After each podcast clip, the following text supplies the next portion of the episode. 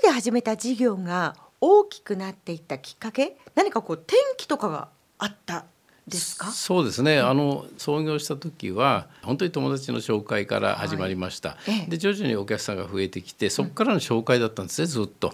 ただし紹介なんですよ。そうするとじゃあ他の従業員を入れるっていうことできませんそれで思い切って前橋の工房もあったところも動かそうということもあって、高崎の問屋町の方に移転ができたんですね。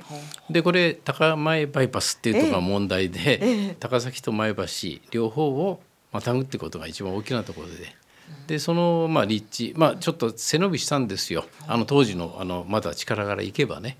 でも思い切ってそれをやったっていうところがあの良かったのかなと思います。はあ、はい。そこがやっぱりこう転機になり、えーまあ、社員の方をいよいよそうです。それでそこ雇でまあ本当に優秀な人たちが来てくれた。でそこで、まあ、あのいろんなスキルも伝達できたし、それからあと工房がそのままありますからもう修理しながらええ販売ができた。はいピアノプラザ群馬高崎店のオープンの翌年なんですけれども、はい。世界三大ピアノブランドの一つベーゼンドルファーの特約店はいにはいはい。なられたそうですけれども、創業後それほど多分経たずしてですよね。ね、トップブランドの一つですよね。そうですよね。はい。えどういやって？やこれはね実はね、あの日本の輸入元が日本ベーゼントロハって会社ができたんですよ。あそれがままさに私の生まれた岩田市にできた。でその吉沢って社長が私を小さい頃から可愛がってくれた人だったんです。から私呼ばれてはい「おいベーゼントロハ売れよ」という話から父親の友人でもあったので。まあそういうまあある意味では楽器業界っていうのは村社会ですからつながりがありますよね。まあ、そういう中からあとにかくやろうとそこからが本本格的な輸入ピアノにはい。スタートできたってことですよね。ですものね。えでその後もスタインウェイ、はい。それからベヒシュタイン、はいそうですね。はい、という世界のブランドの特約店にもなっていはいらっしゃいます。まあ、この3つがあの、世界三大ピアノになるんですけれど、この全ての特約店正規の特約店になったっていうのはまあそんなに多くないですね。これね東京だったらやらせてくれないんですよ。えあそう無理です一つで終わっちゃうんですそそれで私のテーマである地方でやるっていうことがあったんですよ。地方と世界。これはね皆さんに結構分かってくれてえ。ベーゼンドラの社長も群馬まで来てくれてるんです。それからスタンウェイの社長は3回も来てくれてます。え。皆さんここへ来てくれて実際それで話をした時に私はもう一つは、まあ、こういう形でお客さんのためにもうとにかくあの全てのピアノをきちっとやりたいってことが一つそうするとまだ半信半疑なんですよ向こうは。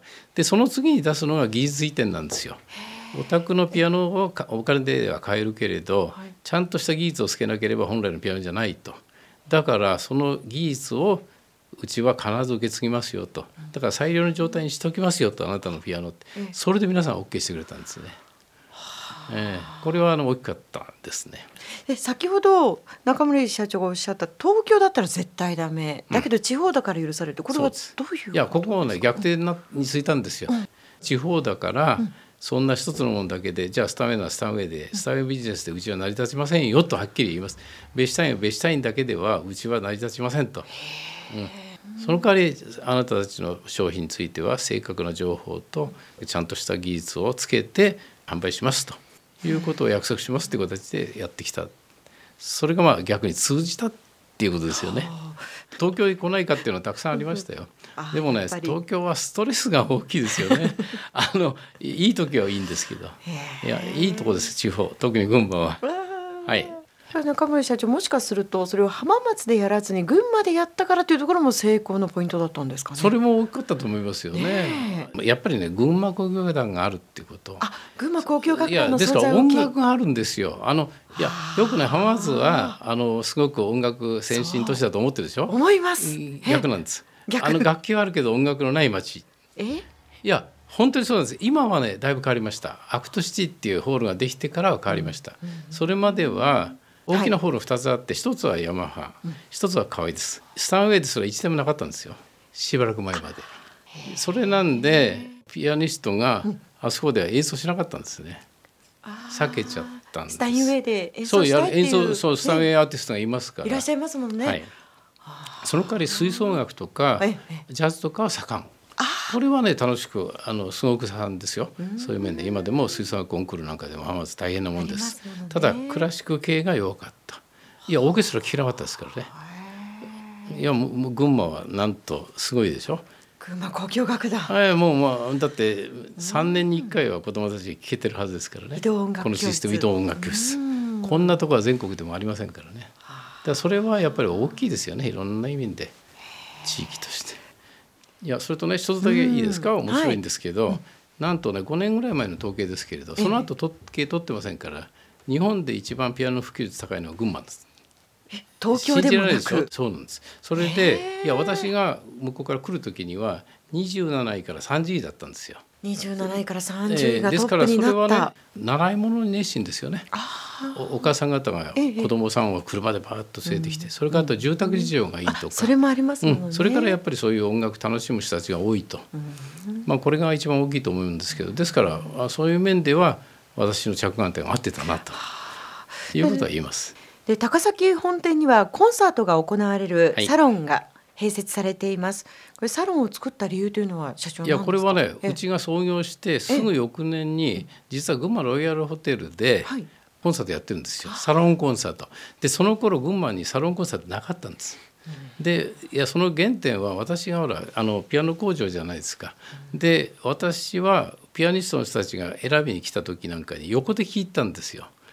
ですからその横で聴くっていう感動をしてたのでそういう方が小さい子でも真剣に聞いてくれるってことでロイヤルホテルでやったこともあるんだけれどそれ以外に前橋にもサロン作ってそれからうちはとにかくあのサロンと工房とショールームが3つがある。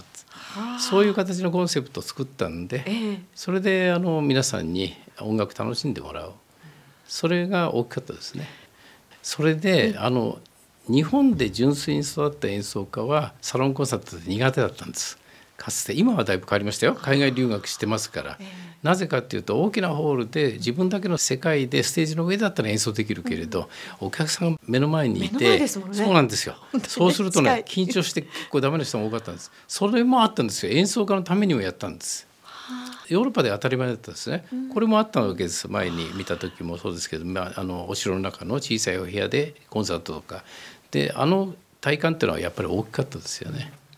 ねまあ、故郷を離れて群馬で創業してここまで事業を拡大してきたわけですが改めて振り返って成功のポイントというのは中森社長何だったと思いますか？いや成功かどうかもよくわからないんですけれどでもここまであの本当に皆さん方と一緒にこういうふうにやってこれたってことを考えてみると、はい。ただものだけじゃなくて音楽がある。そして音楽は文化にもつながる歴史にもつながるって形になる、それからあとはあの技術。でピアノは生き物なんですね。ですから風邪もひくこともあります、でもその時にすぐ処方ができるかどうかが大事ですからそれをやってこれたっていう形。それが大きかった。それとまあもちろん販売は先ほど言ったように世界のピアノを全部見られるんですよ。だってこんな地区はないんですよでも。ええあのただ残念なのはまだね県外のお客さんの方が多いんですよね。ですから本当は県内の人にもっとあの身近にね別にほら買わなくてもいいんですよ。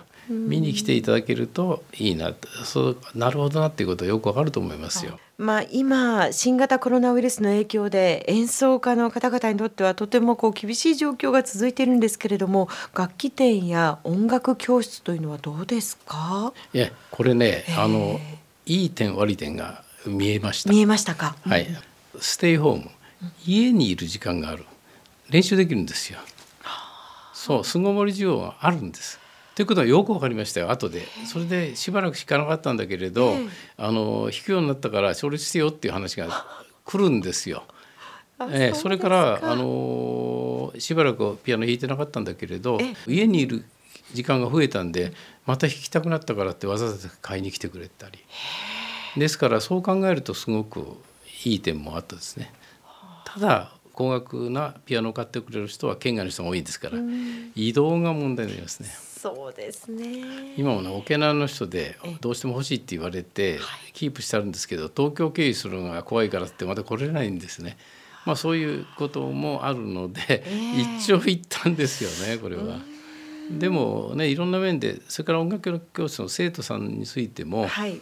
あの2つで、まあ、前より練習時間が増えたっていう子が多いんです。